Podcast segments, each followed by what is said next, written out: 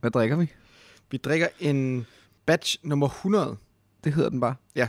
Batch nummer 100 fra hvad? Fra, fra hvor? Bad, Bad Seed Brewing.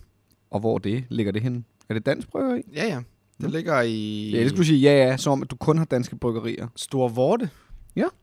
Er batch nummer 1 så fra Lillevorte?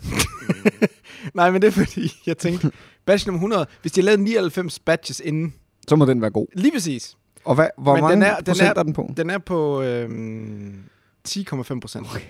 Så jeg har også en teori om, at de bare har startet med en øl, en alkoholfri øl. Ja. Og så er de bare, at det, Blevet ved det med at smager bare lægge ikke på. godt, det smager altså Nej. ikke godt, det smager ikke godt. Og så, er Og der de har ikke noget fundet ud af, at det er ingredienserne, der er problemet. De tror, det er mængden af alkohol. op.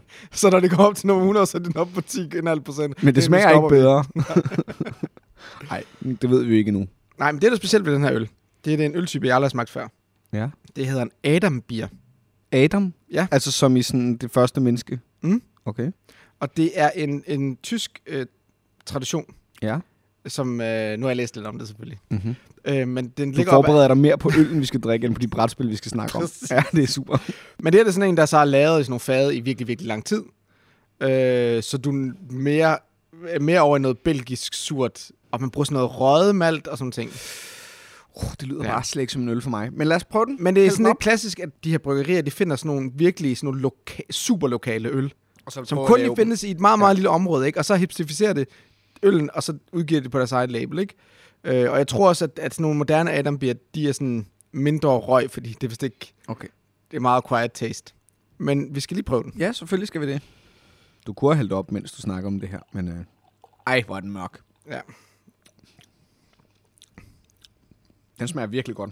Den er virkelig lækker. Den smager virkelig godt. Mhm. Den smager slet ikke, som den ser ud. Nej, Altså, Og den, den er ser også meget ikke, den er mørk ikke tung. ud. Den er Nej, ikke så tung. nej, den er meget let, faktisk. Ja, og der er lidt syrligt over, meget, meget, meget syre over det. Den er farlig med 10,5 procent, vil jeg sige. Ja, fordi man kan sagtens drikke en alene, ikke? Nå, men skål. Skål. Altså, det, det, det, det kom bag på mig, hvor god den var. Ja, fordi min beskrivelse lød med lidt mere farlig. Ja, klokken er jo også kun 10 om formiddagen. Ja. Men du er skuespiller, så du er jo... Du skal jo være på noget det meste af tiden, ikke for at fungere. Nej, Ej, sådan fungerer det jo ikke. Det er jo ikke sådan, det er. Men det skal vi ikke snakke om nu. Nu Nej. synes jeg, vi for en gang skyld, når vi åbnet en øl. Ja. Ja. Du har snakket lidt Du for har- meget om den, men alligevel. Nu synes jeg, vi skal snakke om brætspil. Ja, så lige, du har jo, nu har du jo været til tandlæge. Det er rigtigt. Jeg skal have fjernet min Vi, vi, visdomstand. vi havde en spilaftale, og som af, Aflyst jeg på grund af tandlæge, Ja. ja. tandpine. at det blev løst. Nej, altså jeg er jo blevet, blevet fået renset tænder, og har fået at vide, at jeg har flotte tænder, og nu skal jeg have fjernet, en visdom, altså, nu skal jeg have fjernet fire visdomstænder. Nej. Jo. Alle fire? Ja. Gør det ondt alle steder, og tænkte de. Det nej, kommer til nej, at det er gå bare ondt. fordi, de siger, gør det, altså få det gjort. Men ikke samtidig jo, så det er jo på den måde, er det fint nok. Jeg har le- altid over, overvejet det der visdomstand. Er det bare smart at få dem fjernet? Ja, og jo, og jo yngre man er, des bedre er det. Og okay, så Fordi derfor... jo ældre, jo ældre du er, jo større komplikationer, altså jo dårligere er du til at hele, ligesom på en eller anden måde. Ja. Ja, okay. Det er derfor, de ikke fjerner mine. Og to af mine visdomstænder skal så fjernes med sådan et operativt indgreb, fordi de ligger under, øh, og to af dem skal bare trækkes ud. Jeg tror... Men... Men det blev let 10.000 jo i alt over det næste år. Shit. Det kan være, vi skal lave en Patreon eller sådan en 10.dk, hvor folk de kan støtte din tandlægeregning. Ja. ikke til podcastudstyr. Jeg elsker, hvordan jeg, hver gang vi starter med at optage, lige inden vi begynder, Jens, de sidste to gange, der har jeg insisteret på, at vi skulle prøve, du ved, at lave en kortere intro og komme hurtigere i gang. Og måske på den måde også få lavet et lidt kortere afsnit, eller du ved, bare sådan... Det sjove er, at hver gang vi snakker sammen uden at optage, så snakker vi kun om brætspil. Og tit bliver vi nødt til at stoppe hinanden, fordi vi siger sådan, det her bliver vi nødt til at have på podcasten. Det øjeblik, vi så tænder for mikrofonen, så snakker vi om alt muligt andet. ja, det er rigtigt nok. Det er fandme åndssvagt, altså. Ja. Men det er også den der med, at det falder, det falder mig stadig mere naturligt at snakke uden mikrofon om brætspil. ja. Det, det flyder bedre, stadig bedre. Det Men gør jeg det. tror, det, er for- det er igen, jeg tror, det er, fordi du er selvkritisk. Jo, men jeg tror også, det er, fordi jeg koncentrerer mig om mange ting. Man s- koncentrerer mig om, okay, kan man høre begge... Mm, altså, det kan vi sagtens. Ja, ja. Ja. Nu siger jeg det til dig. man Og man, man skal kan tale høre os ind i begge mikrofonen, to. ikke? Ikke? Alt er godt. Ja. Ja. Mikrofonen peger det rigtige Ja. ja. sted hen. Og med det synes jeg faktisk, at vi må sparke afsnittet i gang.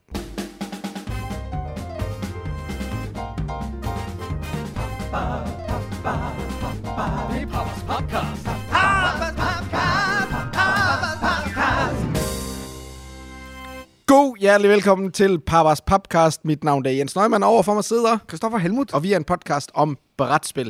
Og, og og, alt andet. Ja. Tandlæger også. og regninger. Øl og skrivemaskiner. Ja. Jeg blev faktisk ikke færdig med en tandlægesnak, men jeg vil godt lade den ligge. Okay. Ja, det er bare, fordi jeg har sådan en større teori om visdomstænder. Men Ja. ja. det er jo slet ikke relevant. Nej. Nej. Hvad skal vi snakke om i dag? Øh, jeg vil gerne starte med at snakke om noget. Jeg har over, over de sidste øh, par dage, jeg har gået på ferie, så jeg har for, for en gang skyld i mit liv, har jeg rent faktisk tid til alt muligt.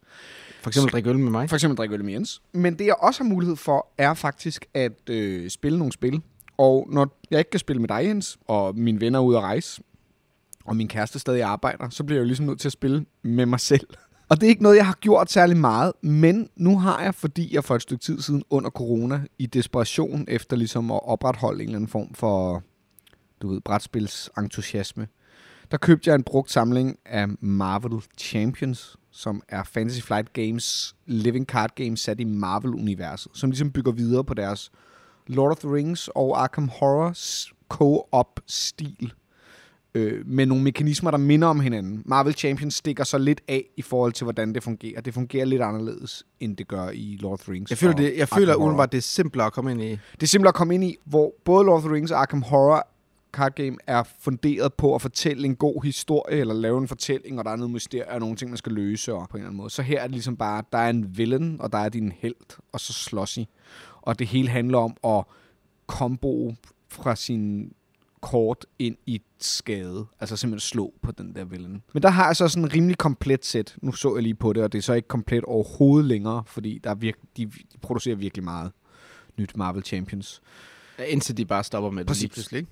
Men jeg købte lidt, fordi at uh, Arkham Horror, The Living Card Game, det, vil jeg ikke, have- det har jeg slet ikke lyst til at spille solo. Altså fordi jeg synes, at det, der har været det sjove med det, grund til det er på min top 10, er jo, at jeg har spillet med den samme gruppe, og vi ligesom har gået igennem de her historier sammen, og vi har samarbejdet, og det handler om, ligesom, at man er flere karakterer. Hvor der er noget med det der heltenåde, som jeg synes tematisk set, der giver det mening, at de er sig selv, eller så det giver mening for mig at spille det solo. Så jeg købte det faktisk for at prøve at spille det solo, fordi jeg har aldrig kunne finde ud af at spille ting solo. Og nu har jeg så prøvet at spille Marvel Champions, og har og prøvet lidt før, man kommer aldrig rigtig ind i det. Men nu er jeg ligesom sådan kommet igennem det. Jeg valgte, en, jeg valgte Doctor Strange, som er ham der magiker-typen, og så har jeg sagt til mig selv, alt, alle de villains, jeg har nu, dem skal jeg igennem med ham. Men hver villain har også forskellige sværhedsgrader, har de det? Jo, det kan man sige. Okay. Okay. Man kan også, og man kan spille på forskellige niveauer også og sådan noget. Altså, Okay. det er, meget sådan, det er jo meget modificerbart på den måde.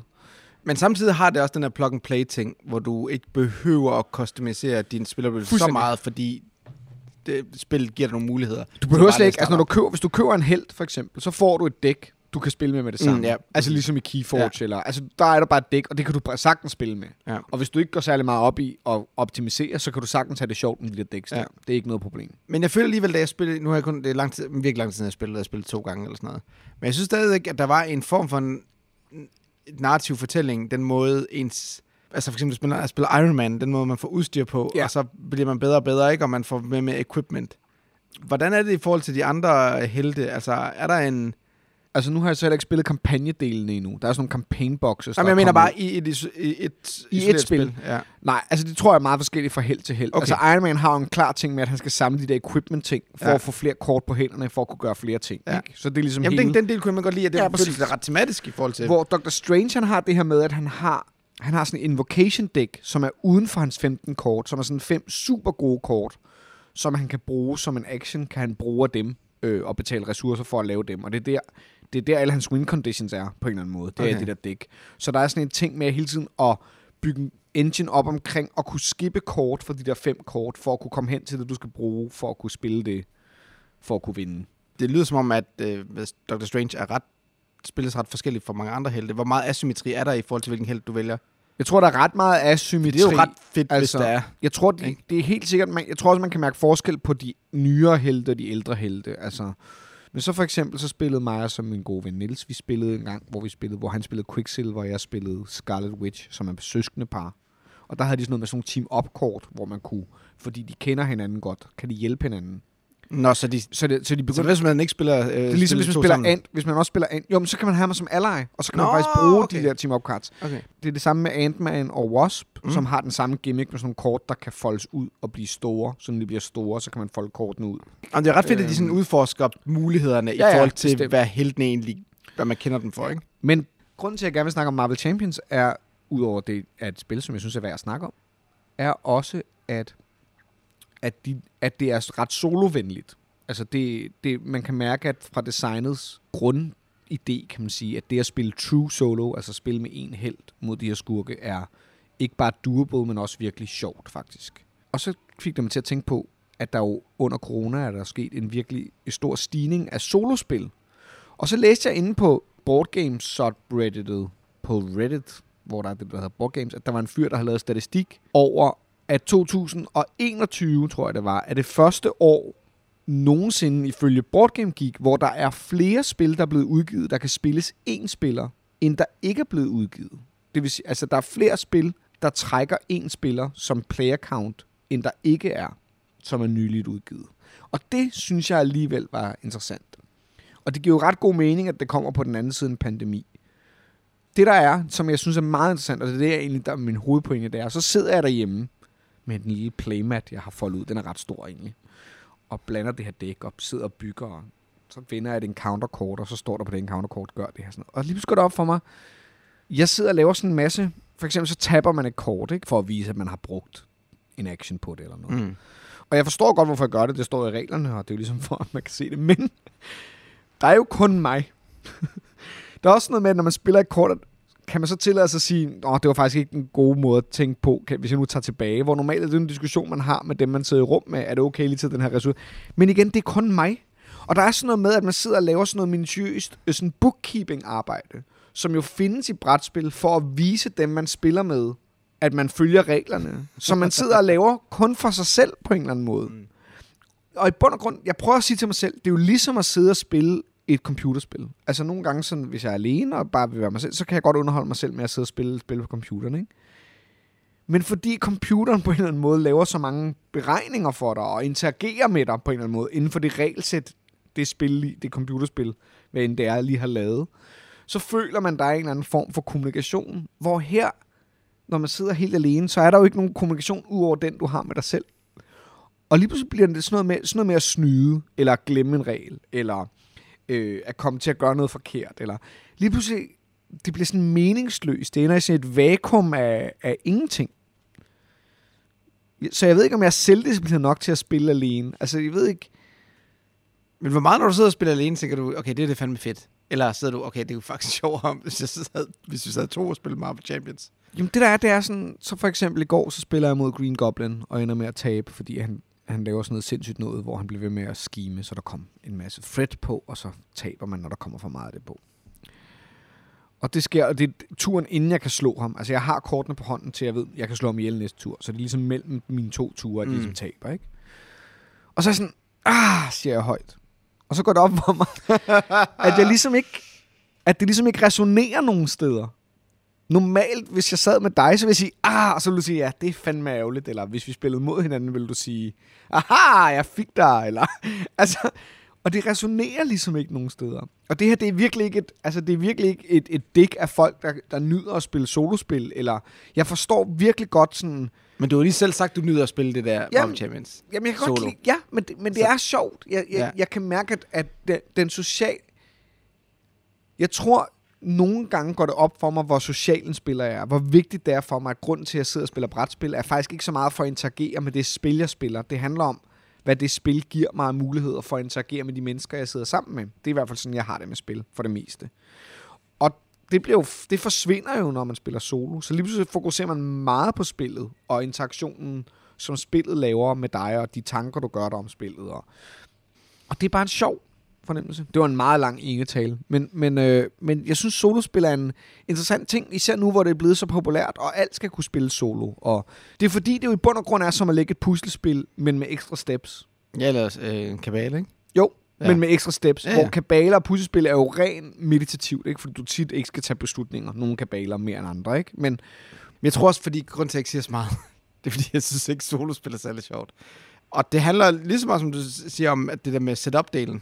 Jeg synes simpelthen, der er for meget arbejde, det er typisk. mm. Især når, hvis der er sådan en solo-regelbog ved siden af, Mhm. mm-hmm. som jeg så skal til at lære, udover igen, hvis det er et komplekst euro, så bliver det sgu for meget. Ja. Og øhm, samtidig så er jeg utrolig, hvad hedder det, interesseret i sådan nogle spil som Castle Etter, og øh, Soldiers and Postman's Uniforms, og Pavlov's House. Ja. Dem, der er lavet af Dave Thompson, tror jeg, det er. Og- Men det er også, fordi jeg er sådan historisk interesseret. Men det er også noget, der er interessant, ikke? Fordi krigsspil har jo længe været solovenlige. Altså, eller det at kunne spille et krigsspil solo har jo længe været noget, som spil er blevet bedømt på, eller øh, holdt op imod. Og tit har solo betydet, kan du spille det alene mod dig selv. Altså kan du spille begge sider to the best of your abilities. Altså er der noget, og det er tit, er der noget hidden information, er der noget, som gør, at du kan tr- strategisere. det nye Ja, ja, ord. det er godt, det er et ord. strategisere, Ja, det er det nu. strategisere. Øh, oh my god.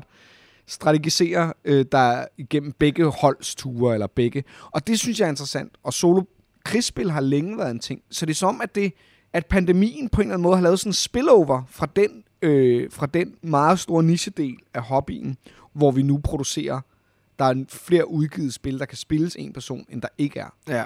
Det synes man, jeg kan- er- ja, og det var jo allerede på vej inden, pan, vild inden, ting. inden pandemien, ikke? Altså Jo. inden corona. Men, Jo. men det er bare for, forstærket Selvfølgelig, fordi- behovet, fordi... kan man sige, for at folk de vil sidde alene og Apropos, øh, ja. Det der faktisk er med Marvel Champions, apropos det du siger, det er, grunden til, at jeg tror faktisk, at jeg, at jeg finder det sjovere end andre spil, jeg har prøvet at spille solo, er, at det er ret plug and play-agtigt. spille. Ja. Altså fordi der ikke er der er ikke side op og side, når du skal læse, og reglerne er fuldstændig de samme, som hvis du spillede to, så hvis du har lært tomandsspillet eller firmandsspillet, hvis du har spillet det fire med dine venner, så kan du sagtens spille det solo. Der er ikke nogen regler, der er anderledes. Mm. Øh, og på den måde kan man mærke, at det er jo bare et spil med de samme regler, der skal lære. Så der er jo ikke nogen ting, du skal lære, så det føles meget plug and play-agtigt. Ja. But Men det er generelt også, jeg har et problem med sådan virkelig lange regelbøger og komplekse regelbøger. know. Så, så at skulle læse en ekstra regelbog, Ja. ja. altså det er svært for mig at komme i gang med. Og jeg er jo en af dem, der, der godt kan lide at læse regelbøger. Ja. Så jeg synes jo, det er lidt sjovt. Jamen, jeg, og tror, jeg, jeg tror også, det er en hemsko for mig i forhold til at spille solospil. Ja. Hvis der er ekstra ting, man skal lære. Ja. Ja. Og det er derfor, jeg er interesseret i de der Castle 1 og Pavlos House. Og, Mm. Soldiers Fordi, det, and fordi det er Postmans. lavet til det. fordi der er en, en regelbog, det er lavet til at spille solo. Ja. Så jeg virkelig har overvejet måske at prøve, men det er også det, det er ikke relevant nede på Pappas, Nej, så det er sådan lidt, så skal jeg selv investere i det. Ja. Og jeg, inves- jeg, ja, jeg bruger ikke penge på brætspil. nej. Jeg har lige købt øh, Ark Nova, Det er rigtigt. og var ikke så spillet det her i weekenden, sammen Ja. ja. med Tine. Ja. Og det tog to timer, første gang øh, hun prøvede det. Ja. Vandt snævert, men igen, altså Ark Nova og det handicapsystem, der er med i Det er spillet, det, super godt. det fungerer så godt. Du tæskede mig jo, Ja. og du spillede med, øh, hvad kan man sige, det lette Begynder bræt. hvor jeg spillede med mere avanceret, og det er en super måde at gøre, gøre det på, fordi du, du føler ikke, at du mister noget, så den, der spiller det mere avanceret bræt. Det er bare den anden, der får nogle flere ting. Altså, det er sådan lidt ligesom sådan golf-handicap-systemet, har jeg jo altid synes var det mest geniale system. Og der er noget med, når spil tænker det ind, at det er en god måde. Altså, flere Eurogames kunne godt have handicap-systemer, sådan så man rent faktisk kunne øh, spille med total newbies, hvis man var god til et spil. For der er et problem med, med meget deterministiske spil, at de kan have svært ved at være tilforladelige for nye spillere, hvis de spiller med en erfaren gruppe. Og det giver dig det problem, at hvis du er en, der har spillet et spil meget, så vil du gerne spille det med nye spillere, for du synes, det er et fedt spil. Men hvis du spiller til, de, til dine evner, så smadrer du dem. Og så har du to muligheder som spildesigner. Ikke? Enten kan du gøre det som multiplayer-solitær, at folk kan få det sjovt mm. ved bare at sidde og spille deres eget spil. Og det kan man sige, at Agnova jo også gør lidt. Ikke? Som er en fin løsning, det er ikke for at bashe det. Eller du kan på en eller anden måde prøve, at, eller du har måske tre muligheder, du kan også prøve bare at acceptere, Nå, men det er sådan, det er. Den bedre spiller vil altid vinde, som skak gør. Altså, Jo, klart, og Den- der er også nogle den- spil, der den ikke, der altid ikke vinder, giver ikke? mulighed for at gøre det på fair andre måder. nok. Ikke? Og det sidste er sådan det der med at finde et handicapsystem, og der øh, altså bare kudos til Agnova for at lave et handicapsystem. Ja. Ja. Altså jeg synes det er, og det kan godt være, det er en lille bitte ting, men det er smart. Ja, og jeg, igen, det er ikke, fordi alle spil skal indeholde, fordi der er nogle spil, hvor det ikke vil Klart. fungere. Øh, Jeg har for eksempel svært ved et handicapsystem, der er i Nations. Mm. Der er sådan fire forskellige sværhedsgrader, man kan vælge mellem, inden man går i gang med spillet. Ja. Men jeg, det fungerer ikke for mig. Nej. jeg burde egentlig vælge en, s- en, have en højere sværhedsgrad end de andre spillere, når jeg introducerer nye spillere til Nations. Klart. Det er ikke, fordi jeg spiller det super tit, Nej. øhm, men jeg har lidt mere erfaring med spillet. Men jeg føler faktisk, at spillet tager noget fra mig, og tager noget fra min oplevelse af spillet. Ja, det er det. De tager nogle ressourcer fra mig, som jeg får hver runde. Ja. Og jeg synes, det er virkelig svært uden Ja. de ressourcer. Så jeg, s- og, og det er svært at vide, hvor jeg skal rangere mig selv henne. Men der handler det måske Og jeg- om, at spillet skulle give noget til de andre spillere, mere end at tage noget fra dig. Ja, og måske også fordi det er mere interaktivt Ja. end, end Agnova. Ja. Så du føler dig mere øh, straffet end i Agnova. Men interaktive spil er jo svært at lave handicapsystemer Ja, det var- på, ja. fordi interaktion... Men det der er, det er, at der kan bordet jo på en eller anden måde metaklare det selv. For det der er med meget interaktive spil, det er jo, at så kan man faktisk pege på, hvem der er bedst, og så huske hinanden på, at det måske ikke er ham, man skal lytte til, eller hende, man skal lytte til, når hun tilbyder dig at bytte nogle ressourcer, eller gøre... Altså, der- altså jeg mener, der, der er jo en, en mulighed for at lave en Helt re- mekanisme, helt sikkert. men hvor de der deterministiske optimization-spil Ja. kan være virkelig svære jo Ja. at komme ind i som ny spiller. og man kan æder bank med for ødelagt en spiloplevelse ved at spille tre, med tre, der har prøvet det tusind gange, og så bare aldrig opleve, hvad spillet kan, fordi man bare bliver hamret. Jo, klart. Og især hvis du spiller med nogen, der ikke har nogen interesse i at give dig en god spiloplevelse. Præcis. Vi har ikke interesse i, at du skal lære det at spille på en god måde. Nej. Vi har ikke interesse i, at du skal komme tilbage i spil. Vi vil bare gerne spille vores bedste, og så knuse vores medspillere, uanset om du har prøvet det før, eller, eller om du ikke har. Ja, ja, og, og, og det, ingen- det handler ikke engang om at knuse andre, tror jeg. Det handler bare om, at jeg har spillet det her spil meget. Jeg har lyst til at undersøge de her komboer. Selvfølgelig går jeg efter det, men du gør det bare fra en, en, et så vidende sted, at de nye spillere ikke har en chance. Nå, men jeg snakker også bare i den ekstreme. Ja, ja, jeg forstår. kender jo spillere, der er på den måde. Ja. Der ikke tager hensyn til nye spillere. Det synes jeg er en forfærdelig tilgang til det, at sidde og spørge, hvorfor sidder vi så overhovedet og spiller igen? Ja. Handler det om at vinde, eller handler det om at have det sjovt? Ikke? Og der, og, der, og, og der kommer vi tilbage til det der med solospil, ikke? Fordi så sidder man der, og den eneste, man har at slå, sig selv i, ho- at slå i hovedet, det er sig selv. oh. Det er underligt. Jeg, Ja. ved, jeg tror aldrig, jeg kommer til at vende mig helt til det. Men nu har jeg lavet en lille base derhjemme med min Marvel Champions måtte, og nu giver, giver jeg det et ægte skud.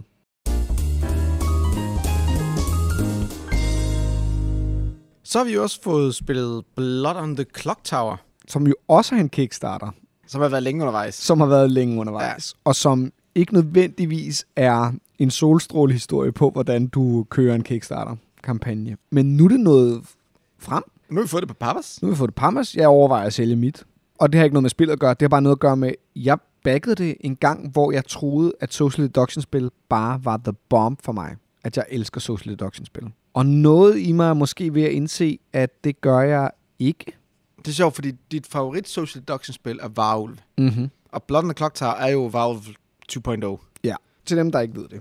Så er Blood on the Clock Tower ligesom en, et forsøg på at fikse varulv. Mm. Og det gør det på nogle forskellige måder. For det første, at du stadig er en aktiv spiller, når du er død. Hvis man ikke kender varulv, så dør man om natten, og man kan jo dø i første runde, og så er man ligesom bare ude af resten af spillet.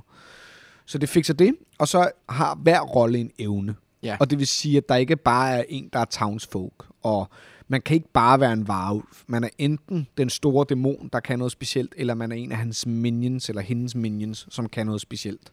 Så alle har en power. Og som moderatoren er jo ikke kun en facilitator for Nej. Nej. spillet, men er faktisk en aktiv deltager i at få spillet til at fungere. Moderatoren og kan, er- kan påvirke spillet, ja. Ja. ikke? Modera- moderatoren hedder storyteller, og det giver super god mening, fordi moderatorens opgave er ligesom at, at få spillet til at glide, og faktisk også stå lidt for balance, men også de gode historier. At hvis der er noget, der er ved at blive regnet ud, så kan moderatoren faktisk manipulere med spillets tilstand, hvis de har proppet de rigtige roller ind, og på den måde ændre balancen i spillet. Og det sjove ved det er jo, at det giver jo anledning til bare at sige, jamen så al balance i spillet skyldes moderatoren, men det synes jeg faktisk ikke nødvendigvis er et problem. Og jeg vil sige, at da vi spillede det hernede på Papas, der er Ulrik, som var moderator, han gjorde faktisk a hell of a job. Det, det er virkelig en, jeg tror ikke, det er let.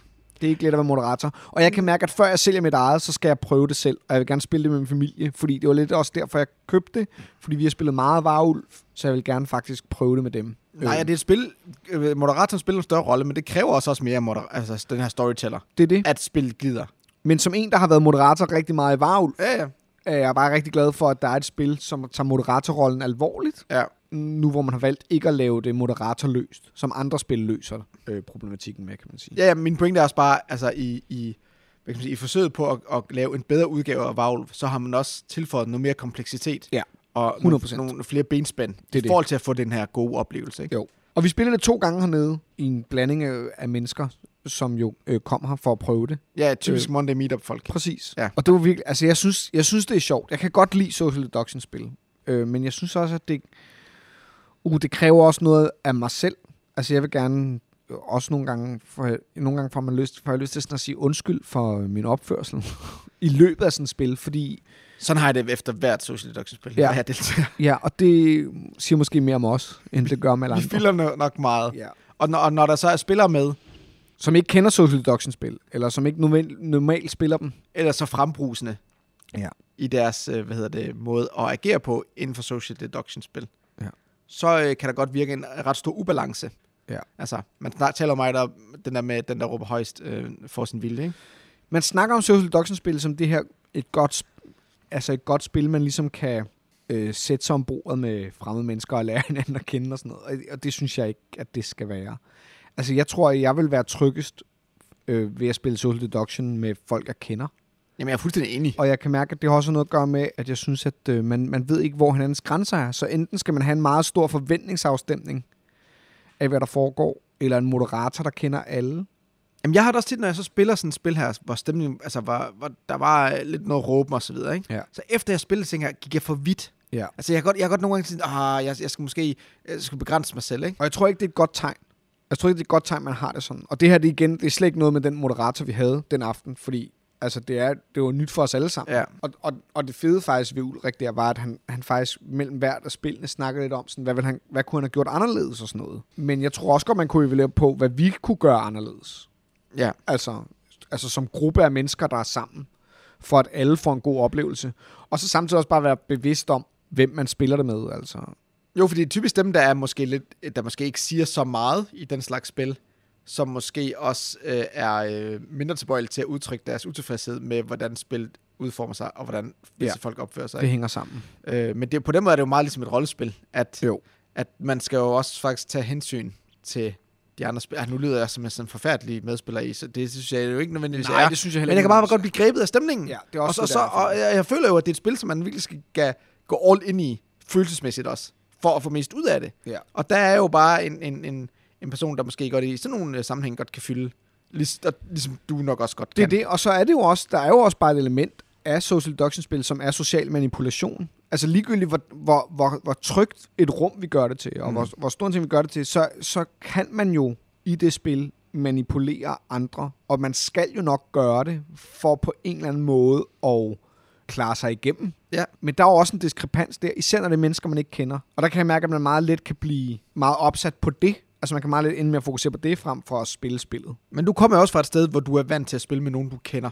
Ja, og så Og- kommer og- jeg fra en baggrund, altså rent faktisk også uddannelsesmæssigt og arbejdsmæssig baggrund, altså hvor vi jo nogle gange behandler hinanden som en del af et spil, Ja. øh, men meget voldsomt jo. Altså, vi, vi slår hinanden ihjel og, Ja, ja. og siger grimme ting til hinanden og, og råber og skriger og alt muligt, men, det er jo en, men der er jo en meget klar kontrakt jo. Ja, ja, klart. Ikke? Altså, ja. Jeg kunne i hvert fald mærke, jeg, jeg vil gerne være moderator på et tidspunkt, også på so- øh, Blood on the Clock Tower, for det var en grund til at købe det, fordi jeg altid er ham, der er det, kan mm. man sige. Men, men, men det der med bare at blive bevidst om, altså jeg tror, det er vigtigt bare at gøre sig bevidst om, sådan, hvad er det for et spil, jeg gerne vil facilitere, men også hvad kan jeg gøre som spiller for at facilitere et godt spil for alle. Og jeg kunne allerede mærke mellem første og andet spil, altså der prøvede jeg ligesom faktisk at ændre min tilgang til tingene, for ikke at være lige så frembrusende. Men, men det er jo svært også, når man ikke kender hinanden. det er det. Og alle folk har en anden øh, forståelse for, hvad det er for en social kontrakt, man lige har indgået ja. Ja. i forhold til at sidde sammen og spille sådan et spil her. Ikke? Det er det. Fordi jeg er jo også vant til at spille de spil med folk, jeg sådan er rimelig trygge ved. Det har, jo, har slet ikke noget at gøre med dem, vi spillede med. Nej, nej. Det er, han- det er Nej, kun overhovedet en selvreflektion, ja. Ja. der ligger på en eller anden måde. Men lad os lige snakke om spillet, fordi jeg synes, det er Ja. for tidligt at sige noget konkret om, hvad vi synes om spillet. Altså på, på alle måder synes jeg, at det er et bedre varulvspil. Meget bedre end Men det er Marvel. større, det er mere, mere komplekst, Ja. det er sværere at få til at fungere, Ja. fordi det kræver mere af Det moderatoren. er, ja. Men igen, jeg har da sådan lidt, hvis du kigger, på, hvis du kigger i, i sådan en varulvkasse der, sådan Advanced Ultimate Werewolf-kasse, Ja. ja. så er der fandme også mange roller i. Og jeg har aldrig udforsket mulighederne for at bruge alle rollerne Nej. Nej. i et spil. Der er sådan forskellige scenarier, man kan spille, sådan, old- øh, hvor der står i regelbogen, og der er altid sådan 7-10 villagers, som ingen, har, ingen abilities har. Så jeg ved ikke, om, om det ved at bruge flere øh, specielle roller i Werewolf, om det så ødelægger spillet. Men, men jeg tænker bare, er det nødvendigt at spille Blood on the Clock Tower, eller er det bare dem, der har ligesom lavet en udgave, hvor det ligesom mere øh, serverer, det er svært, der, der er jo nogle scenarier, Jeg hvor tror, der det er står- scenarierne. Jeg tror faktisk, det handler rigtig meget om, hvordan de ligesom sætter øh, rollerne sammen. At der er sådan tre sæt, ja. Ja. som, som skaber forskellige spiloplevelser, kan man sige. Det handler jo sindssygt meget om information, ikke? Og at få information, og give information, og tage information. Og der kan man mærke, at der de, synes jeg, de har gjort et ret stort stykke arbejde, virker det. Det, er rim- det virker rimelig vel researchet. Men det, der bare er med det, er, at det kræver virkelig noget af storytelleren. Og jeg tror faktisk, at storytelleren på en eller anden måde er virkelig sigende for, hvor god en spiloplevelse det er. Og igen, ligesom i Varulv, så er der forskel på, hvor spændende rollerne er, og hvornår de er spændende. Og... Men det der med, at du må tale med, når du er død, er, er væsentligt, synes jeg. Jo, fordi du Hvis også du ikke har... kan lide social deduction-spil, skal du ikke. Nej, nej, og fordi Du du, rører og fordi ved du det har en med speciel ildtanken. rolle, Ja. ja. så er det mere komplekst at forstå alle de, hvad hedder det, forbindelser, alle de muligheder, der er i interaktion med de andre roller. Præcis. Fordi det, det er nemmere at være villager i Werewolf. Så behøver du ikke at bekymre dig om, at du skal gøre noget specielt for at få spillet til at fungere. Men hvis du har en speciel rolle, der kræver, at du faktisk agerer på en specifik måde, så øger du også kompleksiteten for den enkelte spiller. Ja. Ja. I forhold til, hvis spillet skal fungere, så skal du bruge rollen rigtigt. Fordi Ja. ja. vi har jo lavet det her scenarie baseret på, at rollerne de indbyrdes interagerer med hinanden. ja, på en ikke? eller anden måde. Og hvis der er en af rollerne, der bare sådan falder til jorden, så, så der, hvis der, igen, hvis der er flere roller, der falder til jorden, og ikke rigtig bruger deres evner på den rigtige måde, så kan det være en lidt skrøbelig oplevelse. Der måske Ja. ja. ikke altid leverer. Jeg ved det ikke. Vi skal prøve det noget mere, ikke? Ja. Hvis du aldrig har spillet Social Deduction-spil før, så vil jeg ikke starte med Blood and the Clock Tower. Eller det ved jeg ikke. Jeg, er ikke sikker, jeg tror, det kommer an på storytelleren, og hvordan Ja, de holder det er en i selvfølgelig hånden. rigtigt. Men det er meget... Men f- ja, fordi frontloading er information, ikke? Altså, du har det her... Hver spiller får det her sheet, der forklarer alle de forskellige ja. roller, ikke? Og der, der er meget information, som du Ja. ja. skal have egentlig... For at kunne spille bedst muligt. Og hvis du har en moderator, der ikke rigtig holder dig i hånd, og så videre. Altså, der er mange ting, der ligesom gør det s- egentlig sværere end varulve. Men som potentielt kan give en bedre oplevelse. Ja. Og så tror jeg, vi vender tilbage om to uger. Med muligvis en diskussion, en overordnet diskussion om øh, Kickstarter-spil generelt. Ja. Og vores syn på Kickstarter. Jo. Mit navn det er Jens. Mit navn er Christoffer. Vi ses på Papas. I forhold til Kickstarter, jeg har sådan alle mulige issues med klimaaftryk og med overforbrug og konsumerisme og sådan ting, som jeg synes er virkelig svært, og som jeg måske skal lade ligge, men jeg ved det fandme ikke. Jeg synes, det er så svært en diskussion at komme ind på, fordi den, har, den vækker så mange følelser i mig. Måske skal vi tage en snak om det.